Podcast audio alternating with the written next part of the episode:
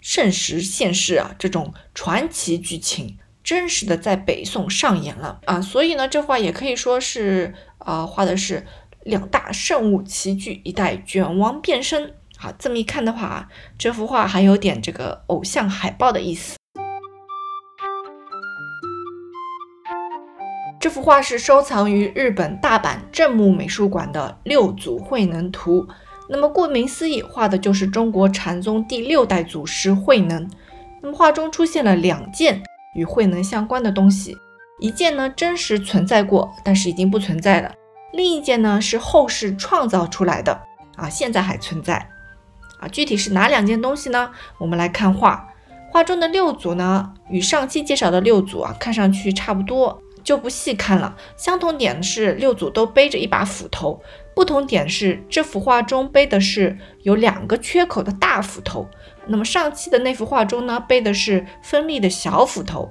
那么这幅画中的六组呢，他的表情呢有点凝重啊。上期的那幅画中呢，六组呢他是笑出了神的状态。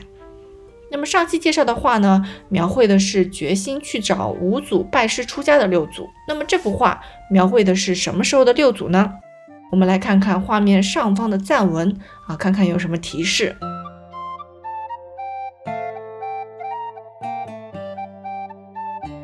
画面上方一共有四句赞文：传来一波几多难，思报勤劳莫素餐。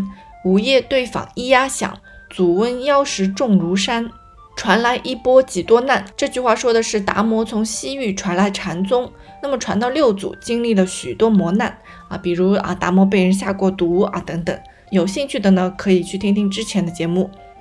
第二句思报勤劳莫素餐，那么这里的素餐呢，不是吃素的意思，是失路素餐的意思啊，失路素餐啊，尸体的尸，愤怒的怒啊，失路素餐，也就是空拿愤怒不尽职守的意思。那么“思报勤劳莫素餐”啊，这句话的意思就是多感恩多劳动啊，不要失路素餐啊，也就是不要占着茅坑不拉屎。第三句“午夜对访咿呀响”啊，午夜的时候对访传来了咿呀咿呀的响声。那么对呢是一种舂米用的工具啊，有点像跷跷板。那么它的原理呢，就是在一根很粗的木杆子的一端绑上石头，那么下面呢放上一个石臼。然后呢，用脚使劲踩木杆的另一端，使石头上下起落，捣去石臼里稻谷的壳。那么最后一句“祖温腰石重如山”啊，祖温也就是六祖，六祖腰上绑着的石头重如山。那么这两句说的就是六祖在午夜腰石舂米的故事。这个故事呢，发生在六祖第一次见到五祖弘忍之后。那么我们先接着上期的内容啊，讲一下这师徒二人的第一次见面。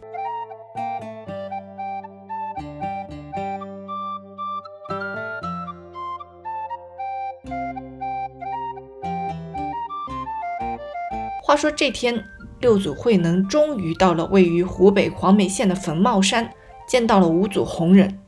那么弘忍问他说：“汝何方人？来此山拜吾？汝今向吾边，复求何物？啊，你是哪里人？来这座山见我？你今天到我们这边啊，又要求什么东西啊？”那么慧能回答说：“弟子是岭南人，新州百姓，今故远来礼拜和尚。”不求于物，唯求作佛。弟子是岭南人，广东新州的百姓。今天所以来拜见您啊，不求其他的东西，只求学佛。那么弘忍就故意质问慧能说：“汝是岭南人，又是獦獠啊？这个獦獠呢，是古代对西南少数民族的称呼啊。汝是岭南人，又是獦獠，若为堪作佛啊？你是岭南人，又是沂蛮人，有什么资格学佛？”那么慧能回答说：“人既有南北，佛性既无南北。格了生与和尚不同，佛性有何差别？啊，也就是说，假若人有南北之分，那么佛性就无南北之分。我夷蛮的身份与您不同，可说到这佛性，我们之间又有什么差别呢？也就是说，众生皆有佛性啊，人人平等啊。”那么弘忍一听啊，佛学奇才呀，就想要跟慧能多说说话。但是看见这个身边啊站满了人啊，弘忍就忍住不说了啊。有可能是啊，如果对一个新来的人过度赞赏啊，容易造成军心不稳，而且对这个新人也不太好。所以呢，弘忍还是懂得做老板的。那么，于是弘忍想了想啊，该怎么办呢？他就让慧能跟着众人去劳作了也就是说，弘忍给慧能的指点就是让他去干活，通过干活来学佛。那么当时呢，有一位行者就差遣慧能在对房采对。那么这一采呢，就是八个多月啊。在这八个多月的时间里啊，慧能是专心采对，连去讲堂的路都不知道啊。差不多是两耳不闻窗外事，一心只有对对对啊。那么这个时候的慧能呢，还只是一个闷头苦干的职场新人。上述的故事呢，是六祖慧能的弟子法海记录下来的。那么这里要注意的是啊，法海并没有写到慧能采对的细节。另外，采对这件事啊，是一位行者差遣慧能去做的啊，并不是像后来传的那样，是慧能他自己主动要去做的。那么在慧能圆寂六十多年之后，慧能的故事呢，从他最后所在的广东传到了浙江。啊，由一个不知名的唐代僧人执笔写下。那么，由于时间和空间啊都发生了变化，那么就像传话游戏一样，这个故事中的细节啊难免就发生了变化。那么，在这个版本的故事里呢，慧能觉得自己啊这个体重太轻了，就在腰处绑上石头啊，增加重量来提高这个工作效率。这也就是后世所传的腰石冲米啊，腰上绑着石头冲米。腰石冲米的这个故事的最早记录啊，就是在这个地方。那么这个版本里的慧能呢，他有一点点卷起来了啊，知道绑着石头来冲米啊，提高工作效率。那么到了北宋的十世纪，同样在浙江活动的高僧赞宁，没有采纳腰石冲米这个版本的故事，他呢选择了由五代福建僧人编写的版本。那么在这个版本的故事里呢，慧能被安排了一个新的冲米方式啊，叫做抱石冲米，也就是抱着石头冲米。你可以想象一下，抱着石头啊，站着玩跷跷板。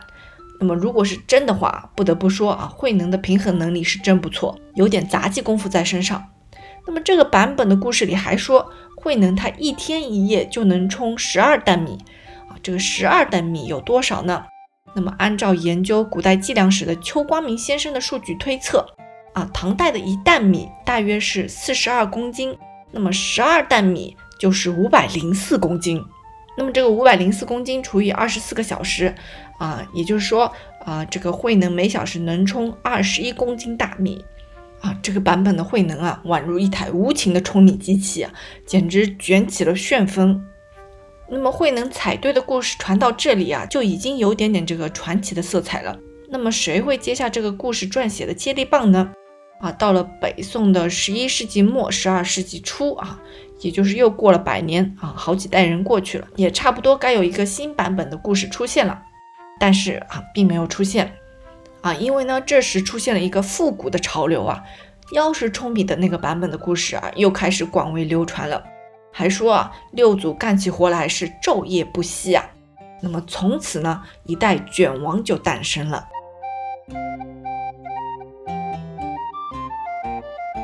有意思的是啊。慧能采对的故事之外，发生了非常匪夷所思的事情。传说中，慧能曾经用过的那块坠妖石出现了，圣石现世啊！这种传奇剧情真实的在北宋上演了。那么，这块坠妖石出现在了哪里呢？据北宋高僧慧弘范觉说，出现在了湖北黄梅县的东山啊，也就是六祖聪明的地方啊。但是啊，这就有点奇怪了。啊，为什么呢？因为那里啊有一位非常记恨慧能的人，也就是他的师兄神秀。啊，神秀呢，因为被慧能抢了五祖嫡传弟子的头衔，啊，所以非常记恨慧能。那么既然神秀在那里啊，怎么会好好保存慧能用过的坠妖石呢？啊，那么有人就会说了，啊，有可能是慧能的某位粉丝藏起来了呢？啊，风头过后再拿出来的呀？啊，别着急啊，我们先来看看文献中这个坠妖石长什么样子。北宋官员王之道啊这样描述：神窍图空穿啊，也就是这个坠腰石上有一个曾经用来穿绳子的孔，那么石头上穿个孔，再绑到腰上，然后踩对，确实比抱石冲米的可操作性要更强一些。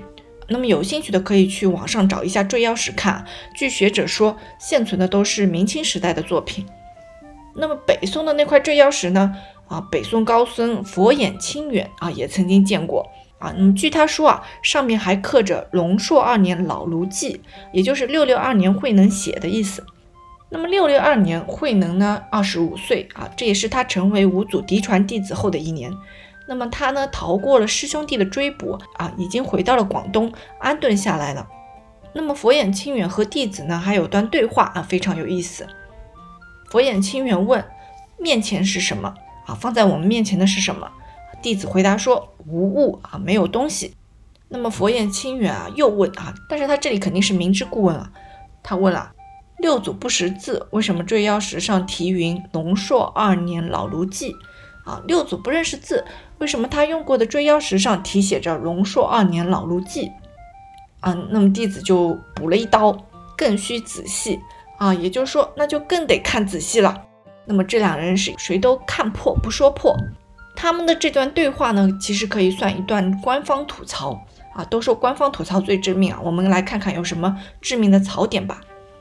那么槽点一就是追腰石上写着“老卢记”啊，也就是老卢啊六祖他自己写下了这些字，但是六祖不识字啊，为什么能题字呢？啊，有人会说了啊，可能是六祖请人代写的吧。那么我们来看看槽点二，龙朔二年这一年呢，六祖慧能已经逃到了广东，也就是说，如果这块石头是真的，那么慧能当年呢是带着这块石头从湖北逃到了广东。六祖他是有多爱舂米啊，逃命还要带着他的宝贝石头，这爱的实在是太沉重了。那么此外呢，这块坠腰石出现在湖北黄梅县啊，也就是说啊，慧能提好字，再把这块石头从广东啊送到了湖北。先不管啊是不是他本人送回去的吧，当时在湖北的神秀或者他的弟子徒孙们收到这块石头，那不得气得吐血啊啊，不至于这么损吧？所以说呢，北宋出现的这块坠腰石啊，啊，并不是慧能用过的实物，只是当时人们为了缅怀他而制作的纪念物。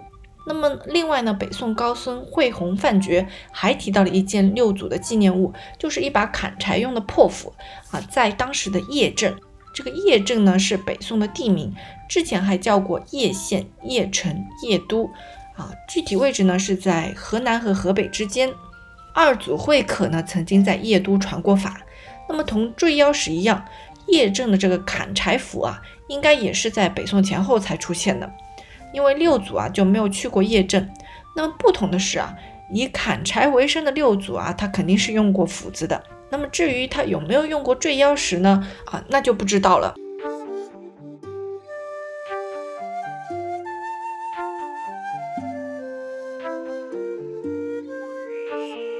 那么回到这幅画，画中画着一把砍柴用的破斧啊，人们缅怀六祖的两大纪念物在这幅画中齐聚。那么既然两大圣物齐聚啊，总要发生点大事。发生了什么呢？我们来分析一下，画中的这把斧头上呢有两个缺口啊，说明它已经钝了啊，六祖已经不常用这把斧头了，不然肯定会磨得很锋利啊。进一步推测啊。画中的这个六祖呢，他已经不砍柴了。那么最有可能的是啊，画中的六祖啊，他是一个什么状态呢？他是带着斧头啊，一路北上去找五祖。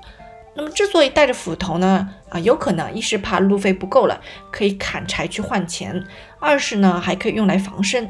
那么再结合这个画中赞文中提到这个腰石舂米。画中的六祖呢，可能是啊，他见完五祖啊，然后五祖让他去干活，然后他就跟着行者啊，走在通向对方的路上，还背着他一路带来的这个破斧。那么换句话说啊，呃，画中的六祖呢，是即将进入修行状态的六祖，即将变身为一代卷王的六祖啊，所以呢，这画也可以说是啊，画的是两大圣物齐聚，一代卷王变身。那么最后呢，我们再来看画中的落款，福山祖元盾啊，盾首的盾，然后还有一枚朱文方印吴学啊，吴学祖元是南宋末年庆元府鄞县人啊，也就是现在的浙江宁波人啊，宁波宁。那么字号吴学，法名祖元。福山祖元盾的福山呢，指的是吴学祖元当时所属的寺庙，巨福山建长兴国禅寺。也就是日本的建长寺，那么一二七九年，吴学祖元受北条时宗的邀请，到日本的镰仓建长寺担任住持。啊，因此呢，这幅写着福山祖元的画，应该是吴学祖元上任巨福山建长寺住持之后，也就是一二七九年之后的作品。